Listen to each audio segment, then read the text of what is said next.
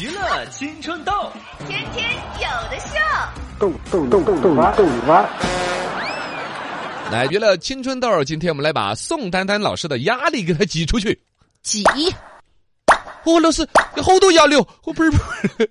开个玩笑蒸。汽中的战斗机，哎，真的希望这个宋丹丹老师把这压力都能够挤掉吧，因为她最近上了一期那个《向往的生活》呢，她在这个因为《向往的生活》就是一个感觉弄这些明星去耍打耍打的，对，就是很放开自我、放飞自我很的很一个放。松而不放纵的一个节目。然后在这里头，可能心态一放下了各种防御之后，宋丹丹沈老师接受采访那种感觉嘛，嘎，有点真情告吐露白真。言哎呀妈呀！最近这两年啊，那状态是老不好了，已经有点熬不过来的感觉。我最近呢，严重的时候胃病都犯了呀，我想退休，咋的我是了宋丹丹呢。咋的了呢？攻击攻击攻击中的战斗机哦耶！我 我强调我是宋丹丹这个 角色。呃，他说他很喜欢《向往的生活》这个节目那种氛围，呃，这是正能量，他的整个感觉人好了很多。而以往上的各种节目呢，他说工作氛围是负能量，嗯让他变得小心翼翼的啊，各种害怕呀，就上只想了他之前参加那个《演员的诞生》啊，啊。对对对，当评委，当时我们节目还用过他在里头夸人家那些演员的表现的，把那个演员的名字抠下来改成罗小刚。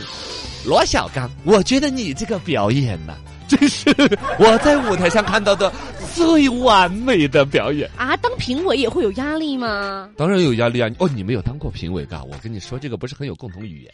就是当评委，首先你认为他好，别人认为他不好，这个有嗯哼争论，你真的赢不赢有这是很那个争的。议的时候，之前那一场嘛，那个舒畅跟什么辛芷蕾辛芷蕾 PK 的时候，两个人表现都很好，嗯但你最终你要丢弄一啊，个只下能去啊。选一个。你只能选一个，他当时投票投给了舒畅，然后呢，这个节目结束之后，他已经跟另外他没有投票那个人那个辛芷那儿去，哎呀，辛芷蕾呀，你在舞台上的表演是最完美的表演，然后又道歉，人家就说道歉有用，道歉有用，警察来抓子？对呀、但是我想说，你在舞台上又是表扬对呀 A 这个人，然后你下来又表扬 B 这个人，这个微博本来就没有发对啊呀、不，但他这个可能是向两边都抚平，嘎，哦这一边呢，我给了你好处呢，下来我就说那个人的好话，有没有点这种感觉？就一碗水有点想要端平的感觉，但是其实是端不平的。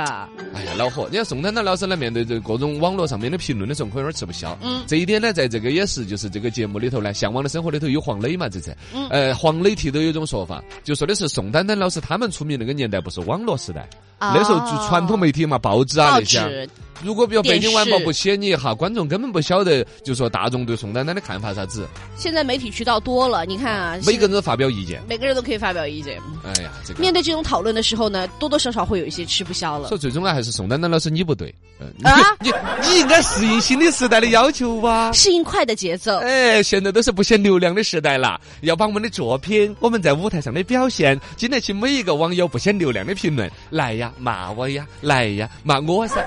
你不要骂宋丹丹，你骂我，我想火。